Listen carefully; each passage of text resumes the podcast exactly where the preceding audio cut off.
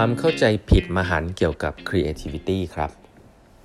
สวัสดีครับ ท่านผู้ฟังทุกท่านยินดีต้อนรับเข้าสู่ 8 บรรทัดครึ่ง พอดแคสต์ สาระดี ๆสำหรับคนทำงานที่ไม่ค่อยมีเวลาเช่นคุณนะครับ อยู่กับผมต้องกวีวุฒิเจ้าของเพจ 8 บรรทัดครึ่งนะฮะ วันนี้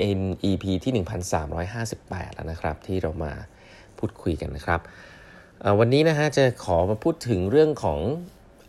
creativity เนาะคำนี้เนี่ยจริง ๆ เป็นคำที่หลายคนใช้กันเยอะมากนะครับ แล้วก็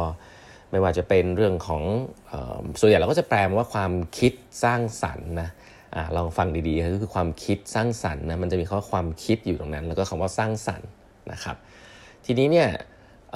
ผมเล่าให้ฟังเรื่องหนึ่งคือผมจริงๆเป็นเป็นต้องเรียกว่าเป็นแฟนคลับของ learning platform อันหนึ่งนะครับ ก็คือ Cariber นะครับ Cariber เนี่ยถ้าหลายๆท่านผมเชื่อว่าแปมทัดเครื่องรู้จักเนาะ ก็คือเป็นแพลตฟอร์มที่เอาจริงๆมันก็คล้ายๆ กับ MasterClass ของต่างประเทศนะครับ แต่ว่าเขารวบรวมคนเก่งๆ ที่เป็นนักธุรกิจตัวจริงเลยนะ อยู่ในแพลตฟอร์มนี้เยอะเลยนะครับ แล้วก็นำมาเล่าให้ฟังทั้งเรื่องของการทำงานนะครับ การพัฒนาตัวเองแล้วก็หลายๆเรื่องนะครับ ผมเนี่ยจริงๆเป็นเป็น big fan แล้วก็แต่ไม่ค่อยมีเวลาเข้าไปดูนะ อันนี้พูดจริงๆ แต่ว่าล่าสุดเนี่ยเมื่อวานมีเวลาเล็กน้อยก็เลยเข้าไปดูนะครับ ก็มีอันนึงซึ่งจะเป็นเรื่องที่ผม สนใจมากนะครับคือเรื่องของ creativity เนาะคือไม่ได้สนใจเพราะว่ามันเป็นเกี่ยวกับงานอะไรหรอกแต่แต่แต่เวลามีคนสอนเรื่อง creativity เนี่ยผมจะสนใจ เพราะว่ามันสอนยากนะครับแล้วเวลาเจอพี่ๆเก่งๆเขามาพูดให้ฟังก็อยากจะเข้าไปฟังนะครับก็มีพี่คนหนึ่งซึ่งจริงๆ ผมชื่นชื่นชมมากก็คือพี่ดวงดวงฤทธิ์บุญนาคนะครับก็แกเป็นสถาปนิก แล้วก็เบอร์หัวข้อนี่ใช่เลยคือหัวข้อเป็นเรื่องของการทำยังไงให้เรามี creativity นะผมใช้คำนี้ก่อน creativity นะครับจริงๆยังยังเรียนไม่จบ แต่ว่ามีคอนเซปต์หนึ่งซึ่งผมอยากจะนำมาเล่าให้ฟัง แล้วก็ผมคิดว่ามันมันเป็นสิ่งที่คนเข้าใจผิดเยอะมากเลยนะครับ คือแกบอกว่า คนชอบคิดว่าคำว่า creativity เนี่ยแปลว่าความคิดสร้างสรรค์เนาะซึ่งก็ไม่รู้ใครเป็นคนแปลนะครับแต่สิ่งนี้อาจจะเป็นสิ่งที่ผิด เพราะว่าจริง ๆ แล้ว creativity เนี่ยสำหรับแกเนี่ยมันมันแปลว่าการสร้างสรรค์นะครับ จบเลยนะมันไม่ใช่ความคิดสร้างสรรค์นะถามว่ามันต่างกันยังไง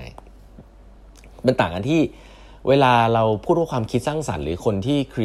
creative หรือ creativity เนี่ย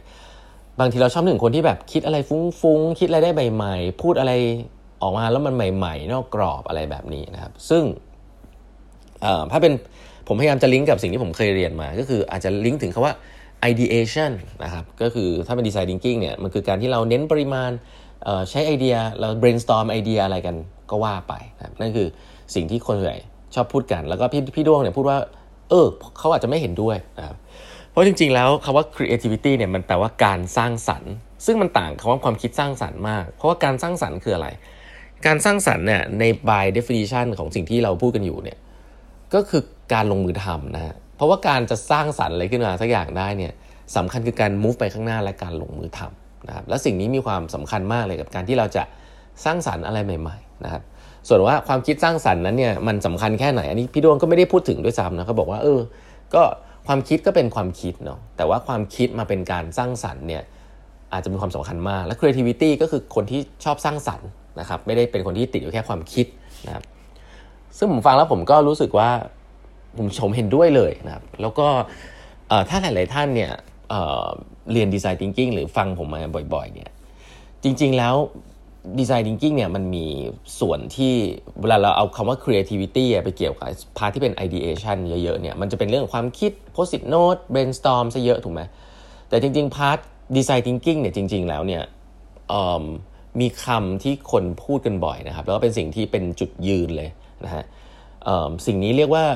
bias toward action นะครับก็คือการลำเอียงที่จะลงมือทำนะครับ ก็คือ design thinking เนี่ยเชื่อในเรื่องของการลงมือทำมากนะครับซึ่ง step ของมันเนี่ยบางทีมันจะงง เพราะว่ามันอยู่ใน step ที่เรียกว่า prototype นะครับมันไม่ได้อยู่ใน step ที่เรียกว่า ideation คือความคิดนะแล้วหลาย ๆ ครั้งเวลาเราพูดเรื่อง creativity เนี่ยเราจะไปลิงก์กับ ideation ซะเยอะก็จริงนะครับแต่ว่า design thinking เนี่ยเน้นเรื่อง bias toward action มากนะครับก็คือเน้นเน้นทุกสเต็ปแหละไม่ใช่แค่ติดอยู่แค่ความคิด แต่แต่ว่า จะสร้างสรรค์อะไรใหม่ๆเนี่ยจะต้องมีการลงมือทำด้วยนะครับก็คือ bias toward action แล้วนี่คือสิ่งที่สำคัญมากของ design thinking ซึ่งคนองค์กรเข้าใจผิดเยอะมากนะครับ องค์กรส่วนใหญ่เนี่ยเวลาเรียน design thinking ไปก็จะชอบ post it note อะแปะแปะอะไรอย่างเงี้ยแล้วแล้วเอาไอเดีย brainstorm อะไรอย่างเงี้ยแต่สุดท้ายแล้วพอขอบัตเจ็ตไปก็ไม่ได้อะไรเงี้ยขอบัตเจ็ตไปน้อยแค่ไหนก็ไม่ได้นะครับเพราะว่ากลัวครับกลัวล้มเหลวนะครับกลัวการโดนแปะป้ายว่าฉันล้มเหลวแล้วฉันจะเป็นยังไง ทัศนคติเหล่านี้แหละครับที่มันกั้นขวางเราที่จะทำอะไรใหม่ ๆ ซึ่งในในมุมของพี่ด้วงสิ่งนั้นแหละคือ creativity คือคนที่มี creativity ครับก็คือ create กับ ability แล้วกัน ผมว่าคำนี้ผมอาจจะขออนุญาตรวม create กับ ability คือการสร้างสรรค์ความสามารถในการสร้างสรรค์นะครับ คนที่มีความสามารถในการสร้างสรรค์เนี่ยไม่ใช่คนที่คิดสร้างสรรค์อย่างเดียว แต่ต้องลงมือทำให้เกิดขึ้นด้วยนะครับ มันไม่มีอาชีพที่คิดอย่างเดียวแล้วคุณจะได้ตังค์นะ เออคุณต้องลงมือสร้างสรรค์ได้ด้วย ซึ่งสิ่งนี้เป็นสิ่งที่พี่ดวงพูดแล้วผมคิดว่ามันลิงก์กับ design thinking โดยตรงที่คนส่วนใหญ่จะเข้าใจผิดลิงก์จะชอบเอาสิ่งที่เรียกว่า ideation ไปใช้คือมันคือ part ที่สำคัญนะ แต่ว่ามันเป็นแค่ part เดียวเท่านั้นนะ แต่ part ที่สำคัญมากๆ คือการ prototype การ test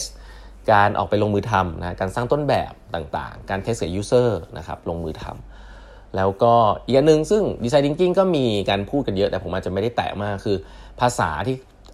จริงๆ ชื่อของ design thinking เนี่ยเป็นชื่อที่เขาเรียกว่า ทำให้คนเข้าใจผิดเยอะนะครับเพราะมีความความคิดนะอันนี้ก็เคยเคยเล่าให้ฟังว่าแบบมันมันทำให้คนเข้าใจผิดเยอะเพราะว่ามันลิงก์กับความคิดเยอะแต่จริงๆ design thinking เนี่ย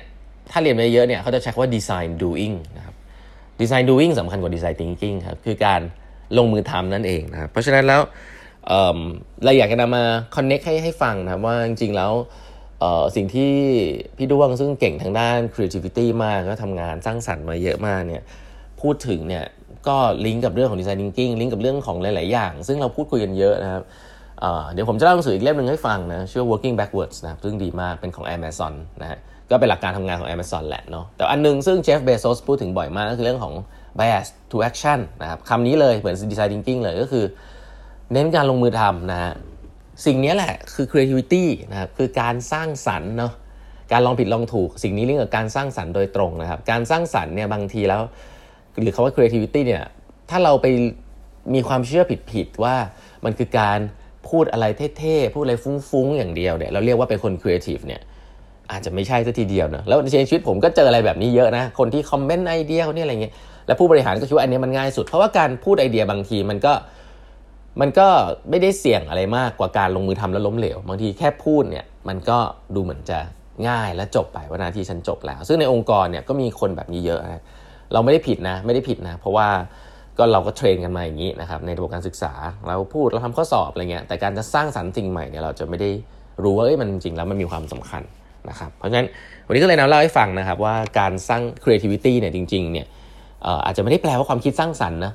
ถ้าเราแปลไปเลยว่าเป็นการสร้างสรรค์เนี่ยเราจะพบว่า part สำคัญมากๆของมันคือการกล้าที่จะลงมือทำสิ่งใหม่ ๆนะครับในบริบทที่อาจจะ จำกัดของตัวเองก็ได้นะครับเพราะบางทีเราก็มี budget จำกัด มีเวลาจำกัด เราก็ต้องกล้าจะทำสิ่งใหม่ๆ ใน context บริบทนั้นๆนะครับวันนี้เวลาหมดแล้วนะครับ ฝากกด subscribe แปดบรรทัดครึ่ง podcast ใครที่สนใจคลาสนะครับที่เรียนเกี่ยวกับเรื่องของ innovation creativity นะครับเราทำคลาสล่าสุดออกมา 3 คลาสออนไลน์นะครับ